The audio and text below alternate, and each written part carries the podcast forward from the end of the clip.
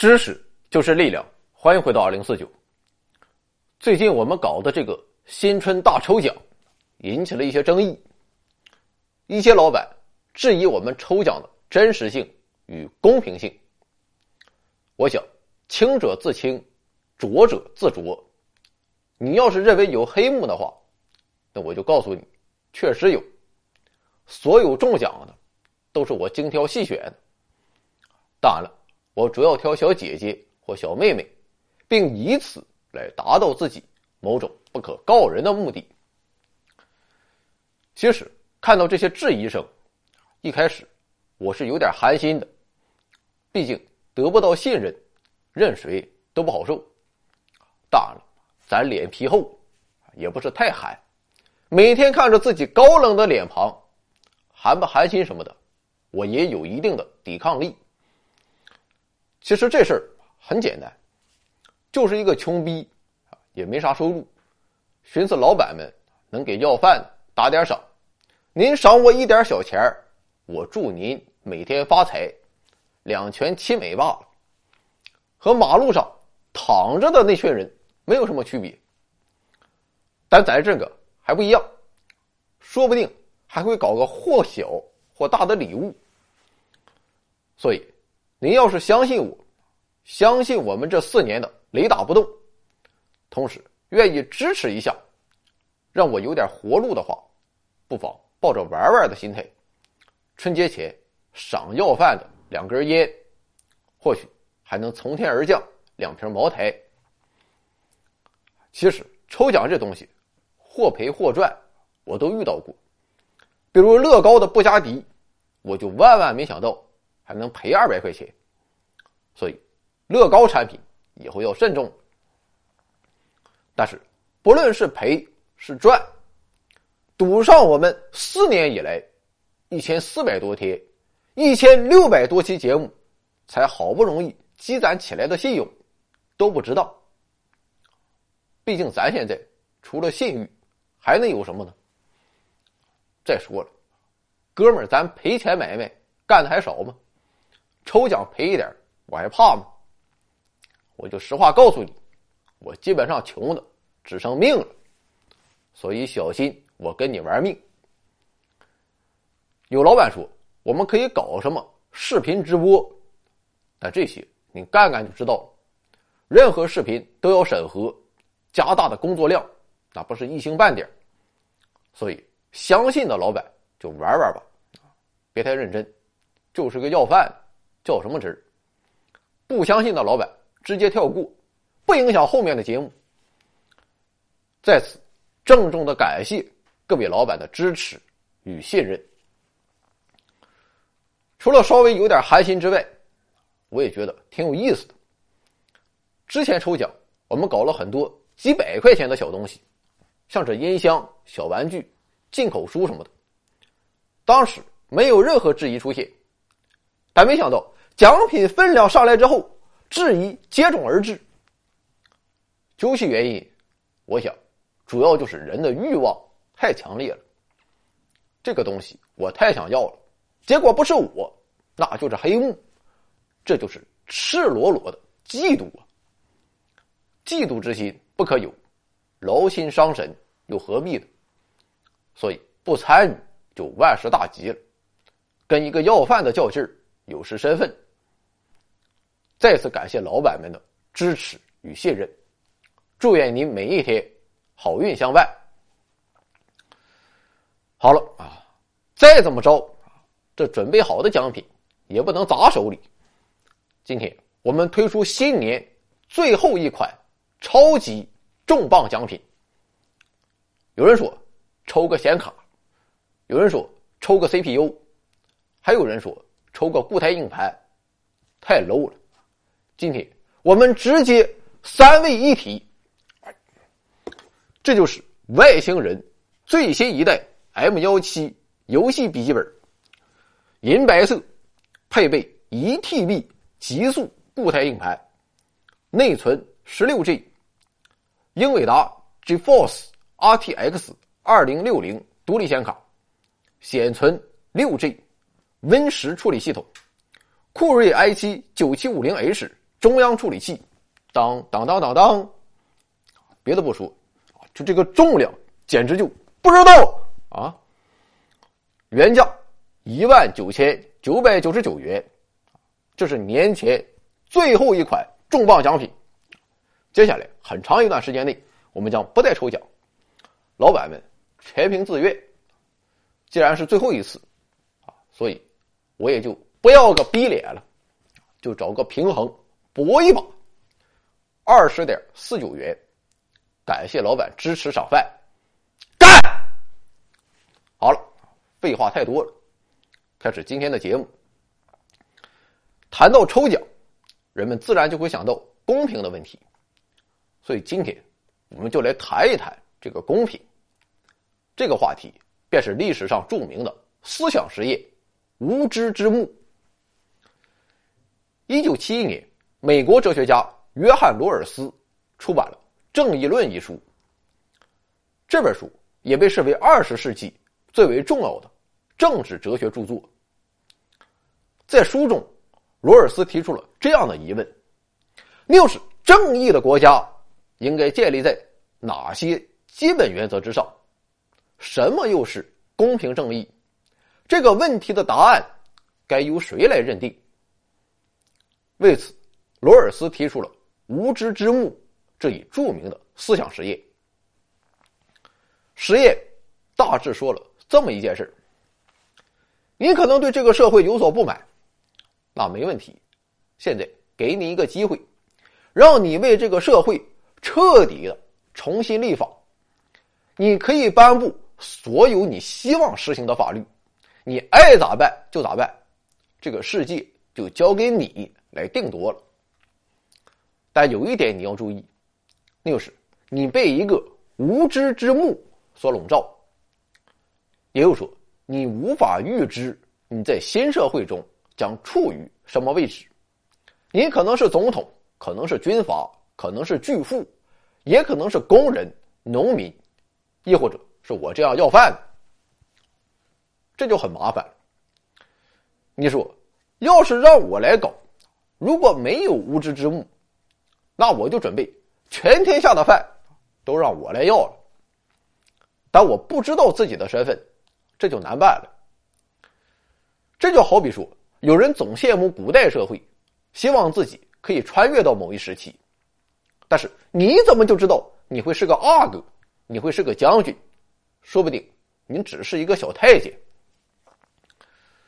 不仅不知道自己的身份，同样的，你也不知道自己的身体状况、精神状况，不知道自己的天赋和缺陷，不知道自己的职业与收入，你甚至不知道自己的性别、关心什么利益、属于哪个种族、信奉何种宗教。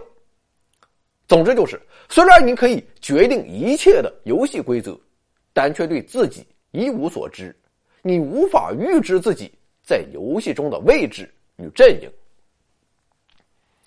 那么，这样一个无知之幕，是否可以保证你打造出一个公平正义的社会呢？罗尔斯认为，要决定什么是公平正义，首先就需要公平合理的程序。而无知之幕正是这样一种程序，因为无知之幕的存在，可以保证规则的制定者在寻找共同生活的基本规范时，不受到私人利益的操控。也就是说，这个黑幕可以防止偏颇与营私。这一点很好理解。想象一下，现在要制定富人税。如果让富人来制定，富人恨不得制定成零；而如果让穷人来制定，穷人肯定恨不得制定成百分之百。不论哪一种，都是不公平的，而且容易陷入极端。不过，如果一个人不知道他在社会上将是穷还是富，就会制定出最能公平对待富人与穷人的法律，比如说。搞成百分之五十的富人税，我要是富人的话，自己损失不会太大；我要是穷人的话，也完全可以满足。可见，谁要是罩上了无知之幕，就将为所有人制定公正的公共生活基本原则。简单来说，就是决定社会基本原则的人，应该要秉持着不偏不倚、公正无私的心态。只有当他不知道其决定对自己将会产生何种影响，他的决定才会是最公正的。客观的说，罗尔斯的想法可谓十分中肯。虽然这只是一个思想实验，但其实在现实生活中，我们也能见到十分类似的例子。那就是我们纵观当今世界的国家，你会发现，但凡一个稳定的国家，基本上。都有着一个凌驾于一切利益之上的存在，这个存在不会被个人利益所左右，自然就可以最大限度的维护公平正义与社会稳定良好的运转。具体的例子就不方便指出了。总之，罗尔斯认为，在无知之幕的笼罩下，人们将可以达成共识，并形成某些不可动摇的基本原则。这些原则将使得所有人最大程度的受益，而这便是公平与正义的真谛。不过，针对罗尔斯的观点，还是有人提出了反对意见，而人们所针对的便是无知之幕这一思想实验一个明显的漏洞。那就是，虽然存在着无知之幕，使得人们无法得知自己未来的身份。但他毕竟知道自己现在的身份，他有着在目前身份下的所思所想，所以问题就出现了：是否不论穷人、富人、男人、女人、宗教信徒、无神论者、聪明人、愚蠢人、帅气的人如我、丑陋的人如黄博士，在无知之幕的笼罩下，都会做出一样的决定呢？显然，有人并不这样认为。比如说，一个极端种族主义者或极端宗教主义者，让他在无知之幕的笼罩下做决定，虽然他不知道自己接下来的身份，但却完全有可能牺牲小我来成全自己心中理想的社会。还比如一个身无分文的赌徒，既然自己已经一无所有了，已经处于社会的底层，是个典型的 loser，倒不如放手一搏。打赌自己将会变成一个富人，于是他便做出了有钱人不单不应该因财富受到惩罚，而是应该被奖赏的决定。虽然他清楚的知道自己也有可能还是穷人，虽然这种赌博有着极大的风险，但这些都不妨碍他孤注一掷。或许你会认为，不论是极端主义者还是赌徒。他们都是非理性的存在，但其实让一个理性的人来做选择，也未必就能做到完全理性。我们不妨设想这样一种情况：假设你最爱的人得了绝症，现在就要住院手术，唯有手术才能挽救他的生命，但前提是你得先交钱才能手术，否则只能回家等死，手术费。高达八十万元。那么现在给你两个保险柜，并告诉你，第一个保险柜中藏着一百万或是十万，而第二个保险柜中藏着五十万或四十万。那么你该如何选择呢？直观的看，我们选择第二个保险柜比较稳妥，毕竟第二个保险柜中的最坏结果要远远好于第一个保险柜中的最坏结果。但问题是，第二个保险柜中的最好结果却只有五十万，依然不够支付手术的费用。所以，为了挽救心爱的人的生命，你必定会毫不犹豫的选择第一个保险柜。这个选择看似不理性，但却是在特殊情况下最为理性的选择。所以说，问题的关键就在于，在决定什么是正义的时候。我们能不能从自身的世界观与价值观抽离出来？是否存在绝对中立的正义，与我们对美好生活的想象完全无涉？总之，特定观点与价值观深刻的塑造了我们的自我认同，导致我们根本无法从中抽离，而无法抽离，便使得公平正义难以客观的制定。更让人无所适从的是，很多时候我们真的很难界定哪一种情况更为公平正义。就比如，现在你被无知之幕所笼罩，然后让你决定这个世界上每个人该赚多少钱。不过这一次，你只有两个选择：一是地球上七十亿人，每人每天都赚十块钱；另一种选择是每人每天都赚一百块钱，但是只有一个人赚一块钱。那么前者就一定比后者更加公平正义吗？后者存在着表面上的极度不正义，但除了那一个倒霉蛋之外，其他的所有人的收入。可是之前的十倍，到底哪一种更正义？我想我们没有答案。今天节目的最后，我们再说一个有关公平正义的思想实验。该实验的提出者是美国哲学家罗伯特·诺奇克。我给这个实验做了一个现代化的改编。说前几年的洛杉矶湖人队那是一片惨淡，在科比退役之后。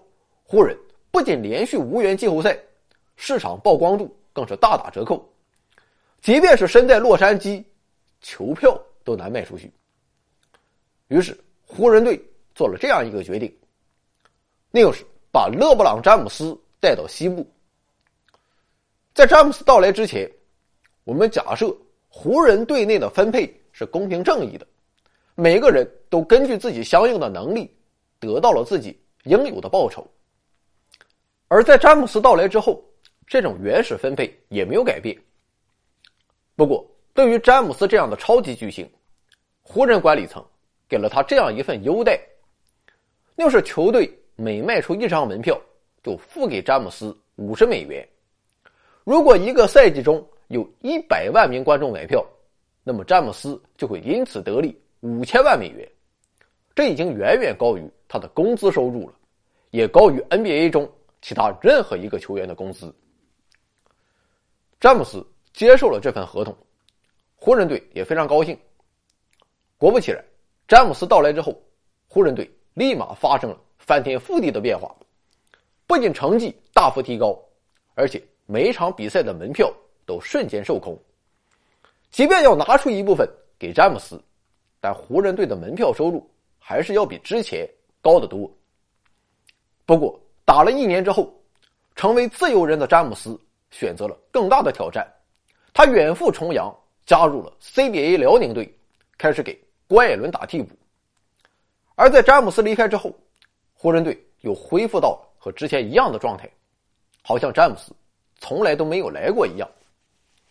现在问题就来了，詹姆斯这一来一去，对队内的其他球员没有产生任何薪资上的影响。该拿多少就还是多少，那么大家的公平正义是否受到了影响呢？表面来看，当然没有，因为没有人蒙受损失。但诺奇克告诉我们，很多时候公平正义，并不是我们表面所见到的那样，它还涉及众多复杂的因素，可谓牵一发而动全身，而这就是所谓的外部效应。就比如原材料跨国公司与各国政府间的交易，表面来看双方都获得了巨大的利益，但是在矿物开采的过程中，工人受到了剥削，消费也损害了环境，同时也殃及了未来的世代。詹姆斯的这个例子同样如此，直观的看，詹姆斯获益了，湖人队也获益了，队内其他球员该挣多少？还是挣多少，这简直超越了公平正义。但事实真的如此吗？恐怕未必。拿当下来说，与詹姆斯位置重叠的英格拉姆可算是毁了。虽然还是拿着固定的工资，但是作为一名年轻球员的他，他的目标是锻炼现在，着眼未来。不过詹姆斯到来之后，那是场场打满四十八分钟，于是英格拉姆。就只能坐在场边看管四十八分钟的饮水机，这无疑会对他未来的价值造成巨大且难以挽回的伤害。与此同时，其他队的球员看到你湖人这么玩，以后转会的时候也得三思而后行。这是否也会对湖人队的未来产生深远的影响？此外，金钱与权力集中在少数人的手中，在政治上也是令人忧虑的事。比如詹姆斯赚的多了之后，说不定野心就大了。我不仅要在球场上当老大，我还要左右你的球队经营。不满意，哥们儿，我就直接走人。